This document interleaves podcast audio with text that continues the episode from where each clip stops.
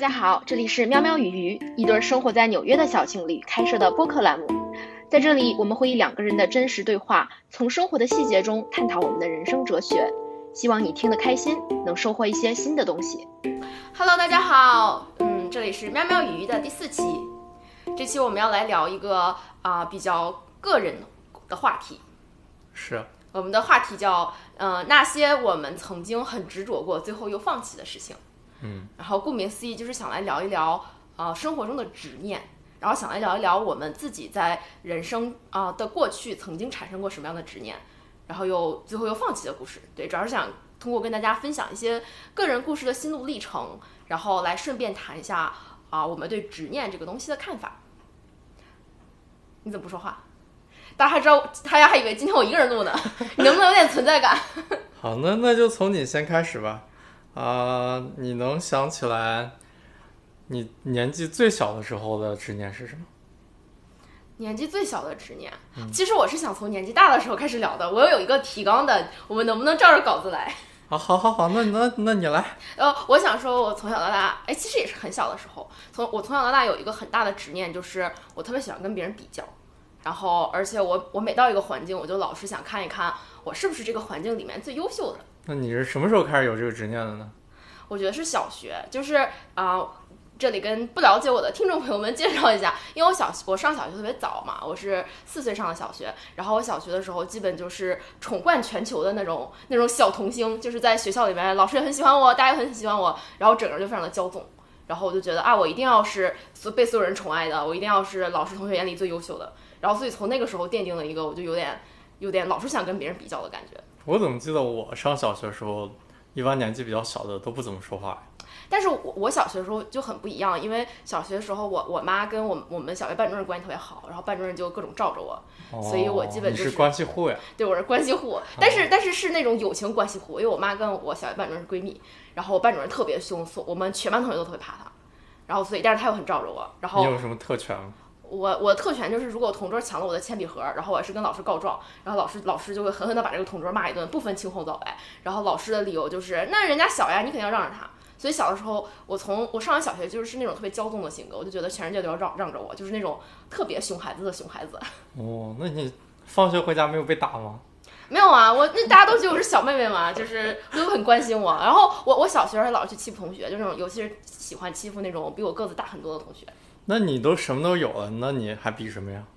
就是小学的时候是这样，然后后来初中的时候就就过了一段比较凄惨的人生。然后后来初中的时候就从啊，相当于是小学在黑龙江念的，然后初中的时候就去了北京，然后在一个寄宿学校的新环境里面，然后因为我是一个熊孩子，然后所以大家都很讨厌我，然后就被狠狠的欺负了三年。然后从那之后就就心情一一一就是一度跌到了谷底，然后就我觉得从那之后就形成了一种一种。对比的性格，就是我特别害怕成为一个群体里面被欺负的，然后所以我每次到一个新的群体里面，总是试图寻找优越感，总是先看一看我在这个群体里面处于一个什么样的角色、什么样的地位，就是对对于我周围的环境变得特别特别的敏感，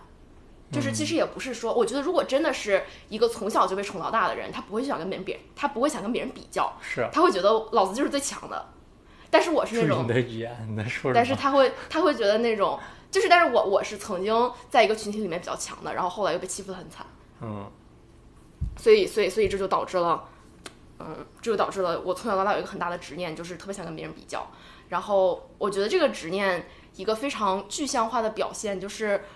我当初想去美国读法学院，其实也是这样一种心态。就是我在上大学的时候，当时是在中国政法读英语专业，然后。好像可能就是因为我从上大学开始，我爸就不断的跟我说：“哎呀，人跟人之间是有平台的，然后你永远要想一想，你你现在处在哪个平台？如果你觉得你平台不够呢，你要就想想怎么去更高的平台。”然后我就从那个时候我就老是去看身边的同学，就想想他们将来去干嘛，什么样的东西是最高的平台。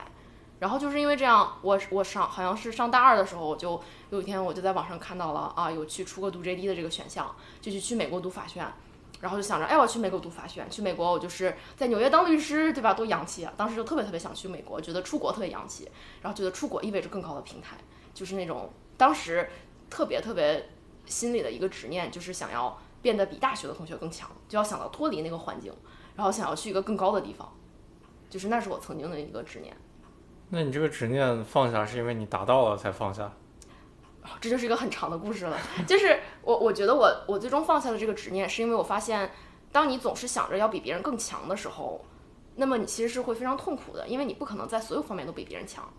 就比如说我，我当初去了美国之后，读了现在乔治城读了一年，然后转学去了耶鲁。然后刚到耶鲁的时候，我就觉得，哎呀，那我都从乔治城出来了，感觉在新环境里面，我一定也会最终变成最强的那个。就是一直一直到之前你的人生，你会觉得好像是有一个固定的标准，好像是有一个。嗯，非常统一的标准的，就比如说你上大学，我就觉得啊，那这个标准就是能不能出国，对吧？就是你那个出那个考法学院的入学考试的分数考多少，然后那你到法学院就是你成绩多好，对吧？你拥有一个标准线，你就会觉得啊，我要往这样一个固定的标准去努力，然后只要我满足了这个标准，我觉得 OK，那我就是一个群体里面很优秀的人，我就可以自我安慰，然后就觉得我满足了我的那个执念，然后但是我觉得最后这个执念破灭，就是因为我去了耶鲁之后，我开始变得非常非常的不开心。就是整个人进入一种非常抑郁和低低落的状态。那你之前超过别人的时候，你感你会感觉非常非常的开心吗？我会，就是我特别喜欢超过别人，而且而且没有超过，就是如果看起来我没有超过别人，我会告诉自己我实际上比他强，只是这个这个制度不公平。就是就是就比如说，其实我考的比他好，对，或者说其实我努努力也可以考的比他好，就是经常会找借口安慰自己。嗯，所以你之前在那个过程里面，不管怎么样你都会开心，因为不管怎么样你都能找到。自己比别人强的地方，在某些领域是这样的，就是就像因为那个时候你老觉得这个世界上有一个唯一的标准，就是你觉得，就比如说上大学的时候，我觉得啊，那我肯定不是长得好看的嘛，但是我觉得，哎，我成绩好呀，那我可以出国呀，那我觉得我比别人强就够了，因为我觉得这个东西是最重要的，就是那个时候我心里有一个固定的标准，这个标准就是出国。我觉得出国了，我比别人强了。那其他方面我比别人弱，就是不是什么大问题。就有的时候，我觉得我我上大学的时候就老会觉得啊我很胖啊，我又不好看啊，我很黑啊，我又戴眼镜啊，就这种。然后有的时候你看啊，就是就是有人好，就是比如说呃身边有个男生跟我关系很好，然后他喜欢这个美女，我就会就肯定会有点失落。但是第二天我可能就会自己洗脑说没关系，我可以出国，我是最棒的。啊，那你是到了耶鲁之后发现就是没有这么一个标准，是你之前那套系统被击溃了，所以你不得不。放下这个执念吗？我觉得最终是这样的，但是我是经历了非常漫长的一段时期，我才意识到，就是让我痛苦的根源是执念。就是我刚刚转学到耶鲁的时候，因为我发现成绩不是唯一的标准，对吧？在耶鲁，没有人在乎成绩，因为所有人的成绩都是啊，就是我们当时有一个优秀、良好和不及格，就是只有这三个。三个三个成绩就是 honor pass and fail。那其实大家成绩都差不多，就是一些 honor，一些 pass，就是没有人在乎你的成绩。那那我就看大家在乎的是什么呢？啊，有的人如果去能当那个法官助理，然后大家就觉得这个人很厉害。那或者有的人能写论文就很厉害，或者有的人不知道在学生会当主席，就是那种有个有有有个什么学生活动一官半职的，哎，觉得好像也很厉害。但是又觉得好像大家都没在看谁很厉害，然后大家也没有觉得有一个很统一的标准。这个就跟我之前的成长环境完全不一样。就是没有人会说我们都往一个地方看，或者说，啊，这个地方如果呃这个人做成功了，那起码说他百分之七十，我们可以承认在这个程度上他是一个强者，就是他没有一个强者的标准。然后大家也没有说啊，我我们看一看哪个领域里面谁做的比较好，大家都觉得，啊，他在做他自己喜欢的事情，对吧？他喜欢做学术，他去做学术；那他喜欢去啊做商业，他可能去修一个 MBA 的学位。就是因为标准不同了，因为每个人都有很多不同的标准，然后我觉得很迷茫。就是，然后我就发现。那我又没，就首先我不知道我要跟随哪个标准，我就老觉得我哪个标准都要去试一试，然后我就参加各种各样的活动，然后但是就觉得这东西我不喜欢，然后我为什么要参加？然后我做的也没有很好，就是因为我把我精力分散在很多不同的事情上，然后所以那段时间特别特别特别痛苦，就觉得就觉得不知道为什么就很难过。所以是后来你经过其他的长时间，然后你你想清楚了你这个痛苦的根源，所以你放下。嗯，我觉得如果是我写小说的话，我会写有一天，啊，比如说在回家的路上，然后遭遇了一个非常戏剧性的事情，被同学逮住泼了一盆冷水这种，然后回家之后洗心革面重新做人。但是现实生活中，就是我也不知道是哪天开始想通的，也可能是到了纽约之后，也可能是，也可能是遇到你之后，就是就是只是这个东西，我觉得正常人的这个心理和人格的变化是一个。很缓慢的过程，就是比如说曾经的那个痛苦占据了我百分之百的心情，然后渐渐的可以把它降到百分之五十，然后到最后可能就越来越少，越来越少，然后到现在就是当我可以谈论这些事情的时候，其实就是我真的已经放下了这个执念，就是现在我还是觉得有一点点的 awkward，但是我觉得这个 awkward 大概占百分之五的感觉，就是我已经把它降到最小最小了。那假如说现在让你想象一下，你在上学的时候，你没有，你没有这个执念，你是你现在这样的上哪个学？啊、就是你特别想出国那会儿，上大学的时候。假如是你现在这个心态的话，你觉得你的人生会有什么不一样的地方？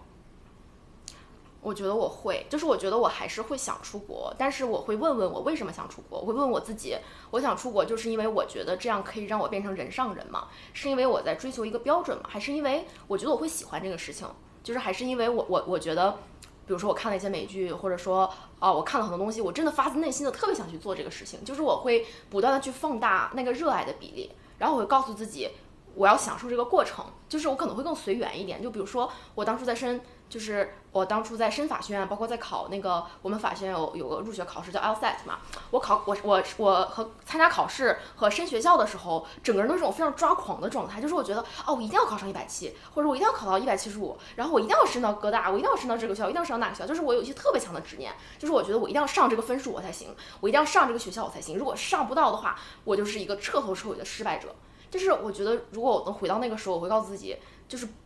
不要去拿一个目标来激励自己，要拿热爱去激励自己。就是我觉得，我觉得这其实又回到我们之前第一期谈到的一个自律的问题。然后我我我那段时间上大学的时候，我有一种非常强烈的想要当人上人的欲望，但是这种欲望其实并没有让我每天去努力，就这种欲望反而会让我不断的欺骗自己，让我不断的觉得，哎，我今天就算没努力，但是我觉得我挺聪明的，也许我明天努力一下，我还是可以考得很好。但是如果我如果我把这个驱动力从欲望变成了热爱的话，我就会觉得，哎，我好喜欢这个考试啊，对不对？我非常的享受准备这个考试的每一分每一秒，因为我觉得在逻辑思维中，在逻辑的海洋中畅游的感觉是这样的美好，我就会去享受这个过程本身。然后或者说去准备申请啊，那我去就是在准备申请的时候，我可以学到很多东西，我可以去看各个法学院的样子，然后可以去跟人聊天，就是或者是我或者是我可以去看很多资料，就是我不会那么去在乎。啊，别人走的路是怎么样？有多少人已经拿到了申请？然后我能上一个什么排名的学校？我会更加去想想我到底喜欢什么。嗯，然后我也可能不会把所有的精力都放在都放在申请上。就比如说，那我可能会想一想啊，大学还有一些时间，就是因为那段时间我所有的我大学的时候所有的精力都是啊，我要申请，因为申请我我就想达到那个结果，只要达到那个结果，我每天就可以躺在床上了。但是其实我觉得感觉我是在拿一个遥不可及的东西来激励自己，但这个东西根本就不存在。就是你每一天每一秒所经历的现实才存在，然后但实际上的现实就是啊，我觉得哎，我拿到 offer，或者说我 offer 也扔出去了，我什么不是我的那个申请已经交出去了，我什么都不用管了，然后我就躺在床上吃零食啊，我就荒废人生啊，我觉得挺好的，就是就是有那种，我也不知道这是一种什么心态，就是没有办法享受当下，然后其实是浪费了那假如。说在大学的时候，我觉得很多人都有，我觉得最舒服的就是不做任何事情，我就放纵自己，我就觉得我当时打打游戏啊，或者我看看剧啊，或者我做一些让我自己放松的事情，就挺好的。这何错之有呢？这算享受当下吗？我这算放下执念吗？对我来说不算，就是嗯，其实打游戏也是一种执念。就是换换个角度这么跟你说吧，我觉得呃，你我们可以聊，就是打游戏啊、吃零食啊、看剧这种东西的爽，它是一种怎样的爽？然后以及当你找到了你很热爱的事情的那种爽，又是怎样一种爽？就比如说，假如说现在就是这一刻，你眼前有一个任意门，你可以去这个世界的任何地方，然后你有两个选项，第一个是坐在电脑前面打游戏，第二个是穿过这个任意门去加拿大的山里面滑雪，或者去一个你觉得这个世界上最美的地方，去挪威的峡谷，去希腊的神庙，去什么印尼的海洋，就是你你心里心中这个世界最美的地方。这个时候让你选，你会去选穿过这个任意门去这个最美的地方，还是选择去打游戏？就而且你只有就是你现在就必须要选，就是你错过了这个这个机会就没有了，就是在这一刻你必须要做出一个选择，啊，所以你这个任意门就代表了你你热爱的事情。所谓的真正热爱的事情。对，就是就是，我觉得人生是你要去找到一种你到底喜欢什么，会让你觉得特别开心的那种感觉。我怎么找到这个感觉呢？那你去尝试不同的事情嘛，就是那我我那尝试，我怎么知道这个尝试不是执念呢？你会就是我我觉得是，我觉得哎，这个这个说起来很难，对吧？就是我觉得我们可以细致细化一下，我觉得我热爱的事情是什么，然后以及我又是怎么找到我热爱的事情，因为我不能泛泛的跟这个世界上的每个人呃给他一个一个通关地图，说啊这是找到热爱事情的一二三步。可以，你就说你吧。就我我喜欢什么？我喜欢滑雪啊，对吧？然后我喜欢跳钢管舞。就比如说，如果你现在让我选，你是让我选择在家吃零食，还是让我选择去通过任意门去加拿大滑雪？我肯定选择去加拿大滑雪。就是，而且我找到这个我很热爱的事情是机缘巧合嘛。就是我来纽约的第一年，然后有一个朋友约我去滑雪，约我我们几个人去滑雪，然后去滑雪，然后就喜欢上了。就是你机缘巧合发现我喜欢这个事情，就是也不是说你特意去寻找。对我来说，这个事情就是很偶然的来到了我的生命里，然后我发现这是这是一种我特别热爱的事情，这是我热爱的感觉。嗯，然后我就要去，然后就是从那一刻我意识到了。那我的确，我每天可以在家看剧啊，吃零食啊，啊，我觉得当条虫子也挺好的。但是因为我体验过了一种热爱的那种非常狂热的感觉，我就老想着，那也许这个世界上不是只有滑雪这一件事才能带给我这种感觉。我会想，我要不要尝试做点别的事情？就是我我要不要，就比如说今天去去去试着看点东西，或者去试着画画，或者去试着尝试一些，不知道就去去城里面报个班儿，就是老是想尝试一些不一样的东西。然后老觉得在尝试的过程中，我能找到很，我能找到那种很热爱的感觉。嗯，对，我觉得挺对。我觉得就是你不一定每天每时每刻一定要做某一件事情，就是你是有选择的，你是可以去尝试其他的东西的。尝试的东西可能跟你当下你所谓的必须要做的事情非常非常的不相关，但是你是有选择可以去做别的东西的。也许你做别的事情的时候，你你就会找到你那个热爱。所以这是一个。非常随机的一个过程，但是感觉这个过程，其实其实现在想想有点马后炮的感觉。如果你现在让我穿越时光，让我去跟大学的自己说，你不要在床上看剧啦，你快点去什么学校里面逛一逛，看看你热爱什么，我肯定会想一巴掌呼死那个跟我说这句话的人。就是就是所所以现在这样说是有点马后炮，因为我经历了很多事情，就是我的人生是经历了那种心态上的大起大落，就是我我我我曾经作为一个。自觉得自己是一个强者，觉得变得非常的目中无人，非常的热爱炫耀自己，非常的骄傲，也曾经变成了一个弱者，特别的自卑，然后特别的厌恶自己。就是我是经历过这种两种心态上极端的变化，我才意识到，哦，原来我应该追求的不是一种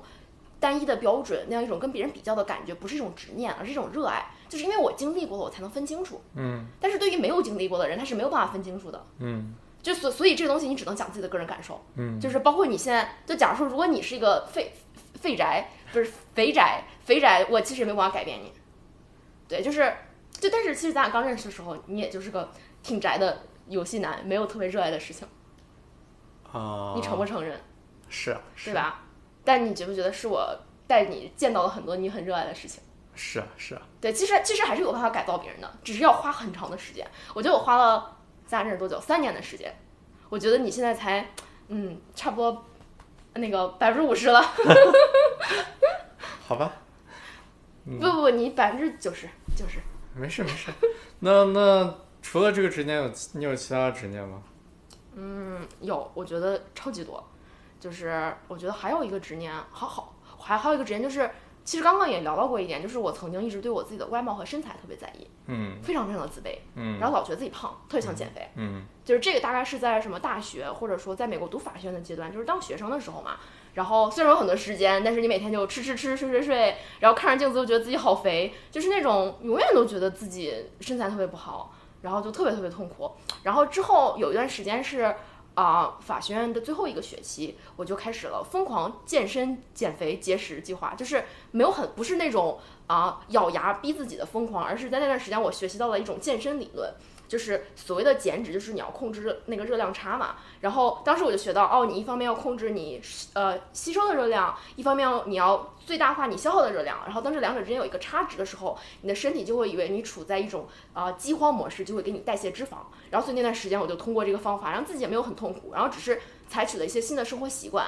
然后就啊这身材就变得很好。然后然后那个时候我又开始陷入了另另一种执念。所以我就跟你讲，执念这个东西在生活中无处不在。你并不是说你打破一个执念，你就。你就从此一劳永逸了，就是这也是为什么我就很想聊自己的，就是个人的成长，因为我真的是感觉是从一个坑掉到另一个坑，又掉到另一个坑。是。然后就是那个时候有了，就是啊，通过健康节食减肥，我其实那段时间还挺觉得挺拼的，就大概三个月的时间，我的体脂率从百分之二十六掉到了百分之二十还是二十一，就整个人我那个衣服已经从美国的那个 M 码变成了一个 XS。然后当时就就又就又进入了一种啊，我身材这么好，我这么会运动，我是天下第一，我是天下最美，就是那种就是那种觉得自我感觉特别良好的状态。然后然后后来又进入了一种就觉得哦，那我已经到这个阶段了，那如果我又反弹回去了，我就会变得特别焦虑。就是具体来说，就是我法学院毕业的时候，已经是达到了一种我觉得非常理想的状态。然后但是工作一年的时候，因为你后后后来来到纽约开始工作嘛，你肯定不可能像之前那样每天去就是做饭啊、计算卡路里啊，然后健身啊，那你肯定就是体重就有反弹。然后当时我觉得特别崩溃，我觉得啊，就是就非常执念，我的执念就在于那我我我已经我的执念已经不在于我觉得自己身材不好了，我的执念在于我要保持那个最佳的状态。然后所以我的身材有一点变化，我就非常的焦虑。然后如果我没有办法去健身，我就非常的难受。那你怎么破除这个执念呢？就也是一点一点破除的，就是，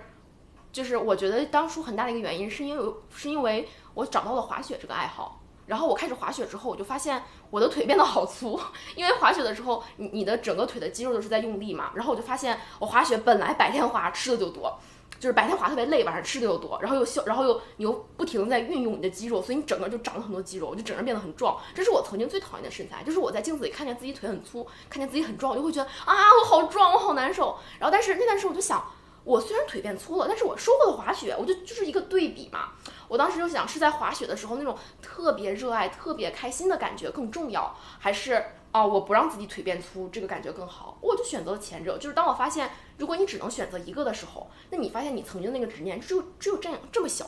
就只有一点点。那我们下一个就要聊你现在对滑雪的执念了。对，然后我又我又落入了对滑雪的执念。你真的觉得我对滑雪有执念吗？你有非常大的执念，为什么呢？就我就是喜欢滑雪而已啊。就是我基本上是这样的，就是美国的雪季一般是十一月到四月份吧，十月到最多到五月，然后那个咱喵是会提前一年把下一年的所有的旅行，就是滑雪旅行计划都计划好，那是为了省钱啊。然后他要一定要每年每个雪季要滑三十天，就三十天是目标那，是因为我们买了机票啊，达不到三十天的话，就就会觉得非常的血亏。然后就三十天是什么概念呢？就基本上从十二月、十一月底，就美国的感恩节之后，一直到四月份，只有一两个周末不能去滑雪，其他每个周末都要去滑雪。那是因为我第一个雪季就滑了三十天，然后我就觉得我以后怎么能比第一个雪季差呢？嗯我必须要每个雪季都滑三十天。对，然后就有非常多的滑雪旅行，然后还有什么瘸了腿还要硬硬上啊？嗯，瘸了腿要硬上就？是在山里面摔断了腿，没有摔断腿，就是摔崴了脚，然后第二天觉得我还可以滑，扶我上山。对，然后什么、嗯啊，坐红眼航班坐的不计其数，这个就不说了。嗯就滑雪非一定要找，你一定要滑蘑菇，对吧？一定要找，就在你自己感觉身体不不一定是最佳状态的情况下，你一定要找最难的道。就是其实我我我其实想过，这也是我最近几个月在你的嗯那个强大攻势下、强大的谴责下，我才想通的。我其实滑雪超级拼，但是我觉得一开始很拼，是因为我在第一年滑的时候，我很热爱它，就是我真的觉得，哎，我找到了一个我从来没有尝试过的运动，我在不断的突破自己身体的极限，这种感觉好极了，所以我很拼。就那个时候的拼，不是为了拼而拼，而是我就是想体验这个东西，别的不重要。但是我觉得可能这已经是我第三个学季了吧，第四个学季，第三个学季，第三第三个学季，我就已经开始那种，我那你第四个，我第。我是一六年开始滑雪，一六、一七、一八、一九，第四个学季了。我第四个学季的时候，我有的时候其实这东西也有点滑腻了。然后，但是我有的时候就觉得，我怎么能输给四年前的自己呢？我我四年前能下这个蘑菇，我今年就还要下这个蘑菇。我曾经这么拼，我今年就还要这么拼。但是其实可能现在我已经没有那么享受挑战身体极限的感觉，因为它已经极限过很多次了。对，然后但是而且你现在就是，假如说滑一个比较难的道，然后你会不停的录视频嘛，然后你如果发现你滑的没有你预想中的那么好，你会觉得非常非常的沮丧。是啊，我对自己的技术很要，就我老觉得我每年必须要进步，对，你觉得你下一次滑雪，或者你每滑下一个道都要比上一个道滑得好，这不是应该的吗？你就是要更快、更高、更强啊！但你就忘了滑雪初衷是什么了呀？但是我我我你，就你滑雪就变成了一个任务，你一定要完成它，可是我也很快。乐呀我。没觉得你我完成了任务，我很快乐呀。嗯，我就觉得好难啊，就所以聊执念这个东西，真的就是有时候你身体告诉你不能再滑雪了，嗯你身上你膝盖已经很疼了，但是你还是你一定要从滑到雪场关门，对不对？嗯，你说的是没错啦。但是我就想，你说我第一年开始滑雪的时候，我也是膝盖疼我也滑呀。嗯你觉得有跟现在有什么区别呢？就是一个是热爱，一个是执念吗？就作为我，我是第我是你滑雪之后第二个学期开始滑的，然后就是单标是你能找到所有的滑雪伙伴里面最坑的，应该是没有之一。就我刚刚开始学单板的时候，就绿道都不怎么会滑的时候，然后就被拉上蓝道了。然后刚刚的勉强滑蓝道的时候我还比，你进步啊！就被拉上黑道了。我滑雪是这么学的，我第一天滑雪就上了，我第一天滑雪就上了蓝道。对我第一个雪季基本上哦，而且滑的是那种初级板嘛，然后老被带到各种有蘑菇或者颠簸的地方。初级板本来就很平，然后又很硬，然后就没有任何吸收那个呃，就吸收弹性，就没有任何弹性，就所有的力道都非常准确无误的传到了我的膝哪有那么夸。张？我每次滑完，我感觉我大腿在就是整个燃烧了一遍。那你现在都滑得很好了呀？你看，如果不是我这样逼你进步，你能滑的这么好吗？对，是挺好的。但是现在我们已经滑了三个雪季之后，就是能遇到的所有情况基本上都遇到过了，除了直升机滑雪之外，其他基本上都滑过了，对不对？对，但我还是老觉得，那滑过了我还要再滑一次，或者说，哎，还有个雪场没去，我要再去一次。嗯，然后我真的是对滑雪热爱到，即使是美东那种全是冰的情况，我也要滑。天气多差我都要滑，刮风下雪、打雷闪电、山洪海啸、地震，我都要去滑雪。对，而且每次去一个新的雪场，嗯一定要把这个雪场的基本上百分之九十的道都要滑一遍。所以你觉得我是执念？我觉得这肯定是执念。我觉得你已经你背背离背离就是热爱的本质，享受滑雪，它本身是一个、嗯一个 leisure，它是一个乐趣。乐趣。它是嗯你在滑的时候，你可以看看风景，你可以享受这个速度的快感，但你更多的在意是你滑的好不好。嗯，你有没有把这个山走完？你有没有今天从开开雪场滑到最后一刻？哎，你说的对，哎就是我，我甚至有一次，我忽然觉醒到我滑雪可能有执念，就是我们在一七年、一八年的那个冬天去 Whistler 加拿大那个惠斯勒山，然后我对这个旅程期待了很久，我也是提前大半年我就把它给定了。嗯，然后我我当时每一天激励着我，就想着，哎呀，工作很辛苦，但是我马上要去滑雪啦，然后就就非常非常期待。但是当我真的坐到缆车上的时候，我就忽然发现我脑子一直在想，哦，我这次滑了，我接下来要去哪里滑？我忽然想到，我今年还没有定剩下的要去滑雪的旅程，我就觉得很焦虑。然后我就觉得，那我今年如果没有滑到三十天怎么办？然后我会觉得，哦，我今年如果滑的。今天如果没有进步怎么办？就是我期盼了这么久的这个结果，我真的到了那个地方，我居然没有享受那个过程，我反而是在想着我接下来要往哪儿走。对啊，嗯真的是一个执念。这还不是执念吗？所以所以说，执念是一个动态的东西，曾经拯救你的热爱，在有一天也可能变成杀死你的执念。是啊，所以人生真的就是，感觉永远有恶魔在向你伸手，是啊，就是你要非常警惕，然后有觉很高的觉知，然后非常的注意自己到底在想什么，到底在做做一件事情的动机是什么。对不停的 check 你自己有没有真的在享受做这个事情本身这个过程。还是你在看着结果，还是你觉得如果我没有完成结果，这个过程就不重要了？对。所以其实你有没有觉得，反正是我现在的人生信条，就是我希望我在做任何一件事情都是在注重过程，而不在意结果。就这个东西好像听起来很鸡汤，但是真的是一件能够让你永远快乐的、永远感觉到内心平和的永恒的药方。就是你不要去想着我一定要得到什么，或者你不要去想着我好害怕失去什么，我一定要成为一个什么样的人，我明年此刻一定要赚多少钱。对吧？我我我我我一定要，就是你不要觉得你人生一定要怎么样，因为人生永远是充满变化的。所以说，你给自己定的目标，你不一定会实现。你即使实现了，你可能也没有办法享受那个目标。但是更重要的是你，你注重每一份当下的快乐。然后，但这有一个悖论，就是那你那那还有另外一种极端，就是那我我也不用去计划将来，我就每天在这儿，在我现在的这个情况，躺在沙发上看剧吃零食，好了，我也永远不用去寻找热爱，我就享但是我受现在觉。得另一个不同，就比如说我打游戏嘛，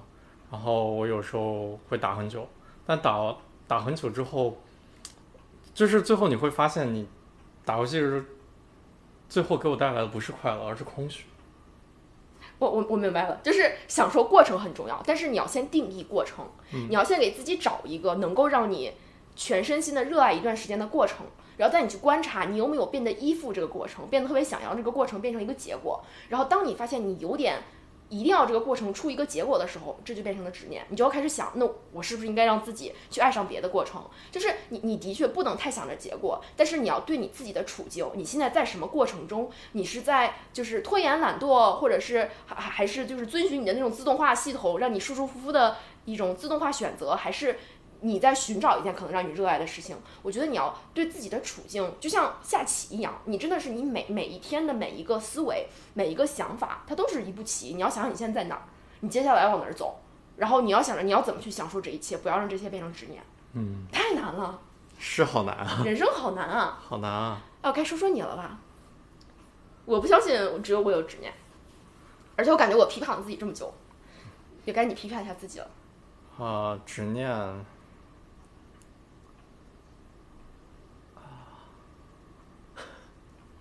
我执念可能就是刚开始，嗯，投资股票的时候，然后有非常强的执念，一定要特别，想赚钱。对，特别想赚钱，特别害怕亏钱。刚开始是有多刚开始？就是大学嗯，就是就所以所以说你刚开始投资的时候，你就觉得老子丢了五块钱一，直到去年其实都是，都是就是想赚钱。嗯，谁投资不想赚钱呢？你不赚钱，你投资干啥？你你不赚钱，你拿那你投资不想赚钱，你拿着你投资的钱去花天酒地多好。是。会有人投资不想赚钱吗？巴菲特不想赚钱吗？那如果你只为了赚钱而而忽略了，就是你在做每一个决做每个决策或者观察到新的信息，然后你对新的信息进行一个处理的这么一个这个过程，如果不能带给你快感的话，你只想赚钱就会变成一个非常大的执念，然后会非常影响你的判断。我觉得这就好像，呃，如果你一开始投这家公司，你可能不是想，就有些人他可能不是真的不是想赚钱，他可能就觉得我是在做出一个判断，就好像我真的在下棋一样，我根据啊、呃我的资源、我的信息、我对未来的预测，我就做出一个判断，我想看看我的判断对不对。但是如果你特别想赢的话，那样那样的话，就因为你投资是一个动态的过程嘛，就是当你觉得该收手的时候，因为你特别想赢，这个东西就阻碍了你做出真正对的判断，我觉得是这个意思吗？就是到后来也是看了很多书，然后，然后，然后才意识到，其实你在你只要做了你最开始想做的事情，然后在有新的信息进来的时候，你没有背离你所有的原则，就是你在一定赚到一定钱之后止盈和亏到一定钱之后止损这两个事情本质上是一样的。就是你看到了赚到了一点钱，你不想赚更多的钱，然后以及你亏了一点钱，你没有想着赚回来，你觉得哦，我接受这个范围。对就是这个数字，你的盈亏本身不是很重要，重要的是你有没有时时刻刻在真的享受这个游戏，然后按照你自己制定的规则在玩这个游戏。真的有人是这样投资的吗？然后反正我看了很多书嘛，我觉得很多大师其实到最后都是这样的。那你觉得巴菲特是这样的吗？我没有很了解巴菲特，所以我我不我不敢说你。跟巴菲特不熟啊？对啊，我还以为你跟他挺熟的呢。嗯，那那那谁是这么投资的呢？啊，那那假如说我我我今天就是看一公司，我觉得挺有前途的，我就买了它。那那我那那你就是你你作为一个普通，就是你给我一个普通股就民，投资它有很多建议？很多种嘛，有的人可能做短线交易，有的人做中期、中线或者长线。像巴菲特那种可能做长线，对于他来说，可能短期的波动对他来说都不是不是非常重要。他是看好这个公司的未来，看好这个管理层，然后那他也要先相信，也就是说，他他投这个公司不是为了我五年之内赚钱，因为如果他一定觉得我要给自己一个目标，对吧？我要在一定期限内赚到多少倍的呃收益，那那他可能就永远没有办法实现这个目标，就是因为他可能在看不到收益之前，他就把它给卖掉了。这个我没有办法评论，我也不知道他，就是我我不是很了解巴菲特，我不知道他就是是你也不知道那种搞长线投资的人是在投什么。对对于我来说，我就是做比较中线的，就是比如说几个月这种。那那你是什么时候开始？你觉得你现在有摆脱这种执念吗？我觉得相比之前，我很大程度上摆脱了。你觉得你摆脱了百分之多少呢？摆摆脱了百分之七十五百就是你只剩下百分之二十五，那还挺多的。啊，是啊，就是你还是为了赚钱，赚钱是赚钱，当然比亏钱给你会带来更多的快感。嗯然后你有的时候你会，嗯，不断的质疑你自己的判断，然后，呃，怎么说呢？就是这个执念，我觉得你只要玩这个游戏是不可能被消除的，但是更多的是，啊、你能不能意识到这是一个执念，然后能不能意识到，啊、你是本身在享受这个游戏，你是本身在接受信息，然后然后把这个信息内化到你这里，然后你针对针对这个信息做出相对的反应，就是能不能真每时每刻都意识到啊、这是我在玩的游戏，这是我最就是享受赚钱。多少不重要，对我不是靠着它发家致富，我都赔光了我也不在乎。嗯也不是不不在乎你，你也要有自己的止损，你也知道你什么时候该停手，你也知道你什么时候该收手。我觉得好难啊。对。我我觉得就是，我觉得像我的这种执念，有的时候可能比较好破，对吧？因为你像你一个局外人一点醒，我觉得哎，好像是哦，滑雪有必要那么拼吗？但是我觉得你这个很难，那是赚钱哎，谁对钱没执念啊？是啊谁，不想要钱啊？是啊，是啊。但是像德州扑克，我觉得如果我玩德州扑克的话，啊、我想要变成高手，也是为了检视我自己，我能不能时时刻刻意识到，啊、我的我的所谓的 ego。就是因为玩德扑就是那种啊、你你你摸了一手好牌，然后你觉得我一定要赢，或者或者是你你你现在摸了摸了一手差牌，然后你比如说你摸摸摸摸了一个二，哎，我之前就玩德扑老是这样，我摸一个二一个三，然后我这把输的贼惨，然后我然后我我因为我扔了几轮嘛，然后我就 fold 了，不是就不是 fold 就就就输钱了，然后第二轮我还拿一个二一个三我就 fold 了，结果最后开出来是什么两个二两个二一个三，然后带一个勾儿一个一个。Q，我觉得哦就好沮丧啊，对啊，我觉得所以这个是执念。我觉得它算是一种执念吧，就是如果是我玩，就我专心打德扑的话，我最终的目的是想战胜我自己，战胜我自己所有所谓的焦虑的心态也好，或者是啊、想豪赌的心态也好，或者是啊、就各种各样的心态。我我希望就是通过这个游戏，包括投资也是通过这个游戏不断认识到我自己，我自己的局限性，我自己的恐惧，然后我自己的骄傲。就是我想通过这些游戏来不断深刻认识到我自己。这其实是不是就是我们之前聊过的那个，就是对自己的那个自动化系统能有一个制衡功能？嗯当那个自动化系统出来的时候，你意识到你是有选择的，你不是要听听它的声音。就比如说你在赚钱的时候，你赔了很多，你很慌，但这个慌是一种本能，你就会 想，我我慌赚钱的时候怎么赔？啊，不不是赔钱的时候你很慌，对对你在赔钱，你就很慌，嗯然后你很慌，你就觉得，哎，我赔了好多钱，我好慌。然后这个时候你第一反应就是卖，但是你可能可能看看自己，慌它不代表我要卖，对吧？对啊慌只是一种生理反应，只是一种我想赢或者过去的我想赢，但现在我看到你了，我看到你想慌，我看到你我就不会上你的当。就这种感觉，就好像打德扑，我上把一个二一个三输的贼惨，我这把一个二一个三，我不一定要 fold，对不对？我看我要看别人主要是下一把，就是你能不能打德扑的时候意识到，你这一把跟上一把是没有关系的，他们是两个独立的世界。就是你只要赢钱，就是投资也是一样，你可能昨天和今天可能是没有关系的，你能不能根据你现在所有掌握的信息去进行一个对的判断，而不是想着你昨天如果怎么样会怎么样，或者你打头扑也是，你不是想着你上吧如果怎么样就怎么样。哎，我忽然想起了我们昨天看那个科幻小说，就是人的意，就是就所谓昨天我们看了一个小说，我已经不记得叫什么了。你最不难，哦，最不难就是喝醉的醉，步伐的步，男人的男，最不难是一个日本推理大师，呃，不对，科幻硬科幻大师写的小说。然后他在那个小说里基本就呃给出了一个理论，就是时间不是连续的，嗯，时间是啊。我们的意识在每一刻根据量子力学去定位的，就是时间是我们的意识在每一刻不断做出观测或者不断做出观察，在你观察的那一刻，一个不确定性坍塌了到你面前，这个东西就变成了时间，就是就变成了连续的时间。其实时间是一个点一个点一个点，嗯，所以说这是不是就是那种感觉？我们的人格、我们的 ego、我们的自我、我们的 DMN、我们的自动化系统，是为了帮助我们在本来断裂的时间内树立起一种连续的、可观察的，并且统一的这样一种理论。就是因为如果你，因为既然的话，你是在每一个前进的时间点，你才观测一次的话，你总要有一个定位，不然你从哪个角度去观测呢？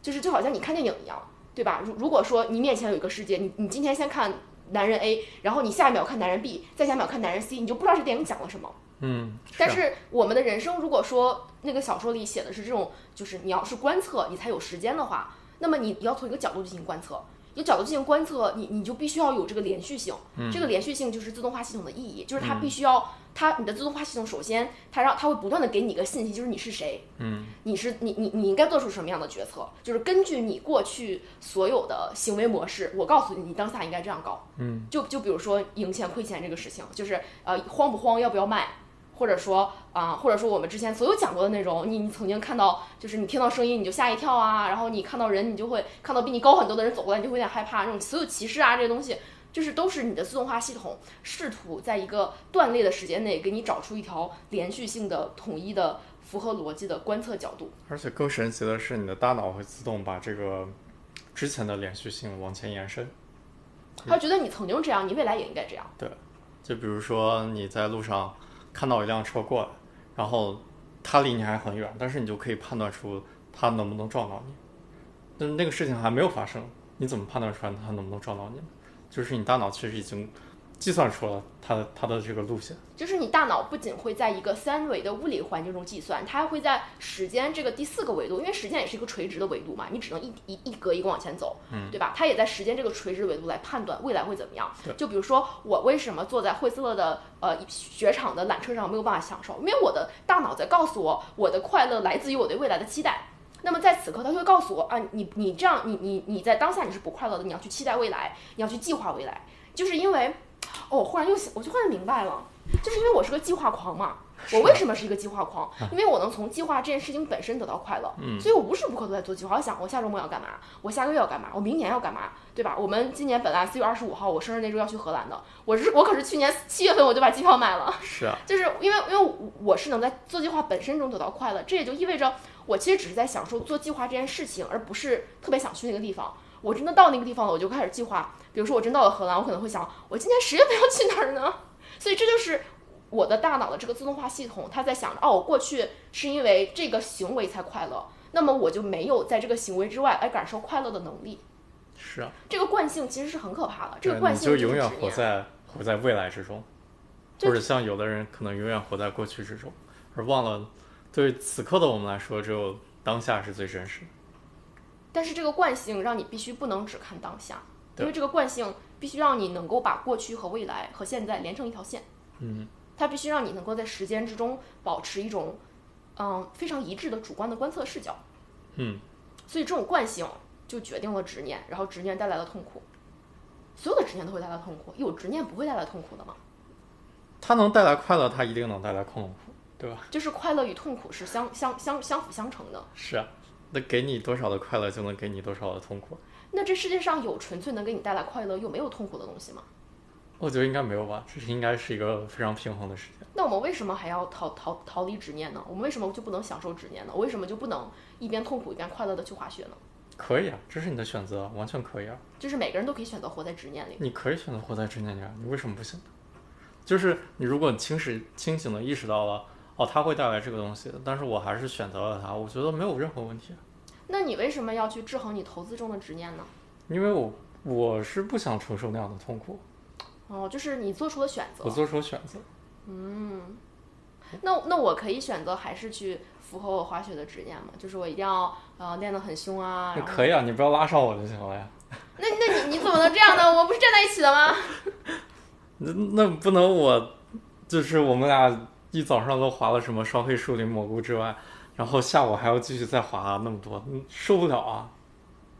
嗯，其实你说的对，我我觉得是可以选择的，执念是可以被，就是你可以选择要不要接受自己这个执念。我我我就现在回忆起我从小到大一直有的那种很想赢过别人的执念，然后我现在一点都不后悔我抛弃了那个执念，就是我我觉得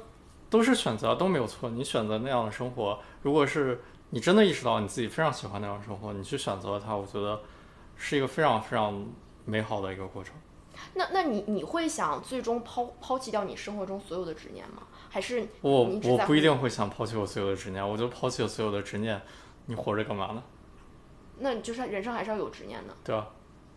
哦，我我觉得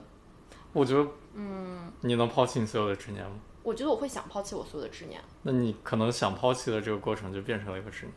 哦，shut up 我我只我只是从我过去的人生来谈，就是我我觉得我现在只能想到我为什么会抛弃啊、我刚刚谈到的那那两个执念，就是嗯在一个群体中总想跟别人比较的执念，以及就是特别特别担心自己变得不好看的执念。嗯，就是比如说在群体里面想跟人比较，当我觉得我在某个方面赢过别人，我是会很开心，但是其实。我自己的选择是，我觉得这个开心抵不上，当我发现我在另一方面不如别人的时候带来的那种失落和痛苦。嗯，我觉得我自己不想承受这些。嗯，然后我觉得比别人开心的那种感觉，事后看看想想，觉得它比较虚幻。嗯，然后所以我选择了，就是我我不要去在那种执念中活着，我我要去关注我热爱什么，我不要去管别人在干什么。嗯，就是我我去觉得，在一个群体之中没有所谓的强者和弱者，因为没有标准，任何人人与人之间都没有标准，所有的标准都是为了符合少部分人的这个 ego 和执念。对但是如果你不去听他那个执念，你觉得这不是我的东西，你爱怎么定义怎么定义。但是我不要生活在你这个执念里面，我不要去，我不要去，啊、符合你的标准做事，我不在乎这个标准。我觉得执念很大程度上来说都是一个好事情，因为它能让你不断的学习，不是学习，就是有动力吧。就是执念，很多时候是驱动人们去做事就是的东西。就是，就不能说是学习，是你 learn something，Learn something 不就是学习吗？就是你获得了什么东西，就是就是你去，我觉得就是你去动动追逐，就是这么想。如果这个世界所有人都没有执念，根本就没有人类社会这回事。对啊。如果这个社会没有执念，根本就没有经济，没有发展，也没有科技了。就能让你成长这些东西。但我觉得最重要的是你能不能，嗯，有自己能提高觉知，就察觉到哦，它好像是个执念，然后察觉到它能给我带来什么。就是你要先破除一个执念，我觉得这是一个成长。嗯，但是执念的本执念存在不是让你去破除的，执念的存在是让你想在这个世界继续生活下去，是想每天你每天起来，你觉得自己知道自己自己要做什么，就是你知道我要去追求这个事情，然后放到整个社会的意义上，那对钱也是一种执念啊，对物质的追求也是一种执念啊。你为什么喜欢住大房子？为什么想开好车呢？那正是因为有一个个普通人有执念，追求这些东西，你才会有人去生产。对吧？你才会这个经济在不断的运行，嗯然后经济的运行产生了更多的消费品，然后导致我们为了维持经济的运转，每个人都要工作的很辛苦，然后工作也变成一种执念，大家就觉得好好工作，把自己搞得很忙，才是我们生而为人的价值。然后工，大家就觉得，哎，我要工作，然后我还要买东西，然后所以你每天就很忙碌，买买买，花花花花买买买，然后人整个社会，然后整个人就这样周而复始的运转了下去。嗯，是啊，所以执念是人类的生命之源，没有了执念就没有了生命，也没有了地球，也没有了人类社会，地球还是会有的。地球可能会有动物有，有执念吗？动物我不知道啊，我又不是动物。你觉得呢？我觉得动物没有执念。我觉得执念的前提是，你得先会想象一个东西，对吧？你才会知道你你想要这个东西。动物的话，它就比如说吃喝拉撒这种基本的欲望，我觉得它不叫执念，因为动物不会觉得，就像狗嘛，提法它不会觉得我明天一定要吃到罐头。那有有的狗可能就就我们家的狗它比较特殊，它吃到一定量它就不吃了。那有的动物可能就是你给它多少，它就不停的吃。那这种也是是执念。我我觉得这不叫执念，这叫贪婪，这叫欲望。就是我所谓的执念，是你在现在你惦记着那个东西，你觉得我如果没有那个东西，我就不快乐。但你这个动物，比如说你不给它吃了，但是你给它你给它玩儿，它玩不玩儿？它也玩儿。它玩儿的时候，它它会想着，哎呀，我没东西吃，我好痛苦，我好抑郁吗？它或或者是你觉得他会看到别的狗有吃，他觉得别的狗有吃的我没有，我好不高兴吗？就是我觉得执念的前提是想象，是你要想象出来一个标准，你想象出来这个东西得到了，对你来说才是最好的。但是动物它可能没有这样长远规划的能力，它可能不知，它可能本能的知道有东西我吃，但可能不会想要规划。取决于什么动物，动物也智商也是有差别的。呃，对，当然是我们也不是动物嘛，我只是我只是根据我们家，那我说我们家的动物行不行？行我们家动物有没有执念？啊，你觉得我们家动物有执念吗？我觉得毛裤有睡觉的执念。哎，你这就偷换概念了，那个不叫执念。到底什么是执念？其实这个东西很难定义，是啊，我觉得只能是谈一些我觉得我的生命中曾经经历过的嗯叫执念的东西。嗯，然后以及在人类非常广的尺度上，可以被称为每个人都有一点的执念，有钱的执念，谁没有有钱的执念？就是对你有没有觉得是真的不一样？就是人类想要有钱的这个想法和动机，跟动物想要吃东西的动机是不一样的。就是动物会会懂得满足，但是人类的执念不会懂得满足。嗯，动物动物会觉得我现在有吃的就行，它不会想到我要吃很多很多东西，我在家囤很多很多粮。就是它会它会它会知道我吃的就行，它可能不会去惦记我一年之后有没有吃的区。别是在于你普通的吃喝拉撒，它是基于你身体给你的执念。那想要有钱，这个是基于大脑这种，大脑，然后告诉你一个非常虚构的概念，然后给你的这不就是我刚才说的话吗？你要有想象呀。就啊像你你你人类简史说的嘛，人类是先想象出了不存在的东西，你才能有了钱，有了有了金融，对吧？有了国家，政府这国家钱这东西不都是想象出来的吗？他们哪哪里存在在这个世界上？是啊，所以说执念这个东西应该只有人类这种会思考、能想象东西的人才有。就是按照这个定义的话，是的。就是对啊，你得大脑先进化到那个程度，然后能想象出不存在的东西，然后你才能驱动人们，驱动人类会形成社会。所以说，人类为什么有社会？为什么人类是这个社会上最厉害的动物呢？因为人类有执念。所以，执念不仅是生命之源，还是人类爬上食物链顶端那个最关键的秘密。人类执念会是人类殖民外太空的最大秘密吗？按照这个定义的话，人类是执念是人类发只要展的只要动力。只要还在有所谓的科技发展，那就必然会至少有一部分有人有执念啊。你在说啥？哦，你是说执念也是人类科技发展的动动力源泉？对，就是因为科技，发展、社会发展，你知道所谓的有发展、有变化，但是这只是一个逻辑推论。啊。因为你你知道我想说什么？就是我我我的观点是执念会毁了人类。但这个观点我们就到下期再解释为什么。好了，那这期就到这里吧。嗯，好吧，就这样啦，拜拜。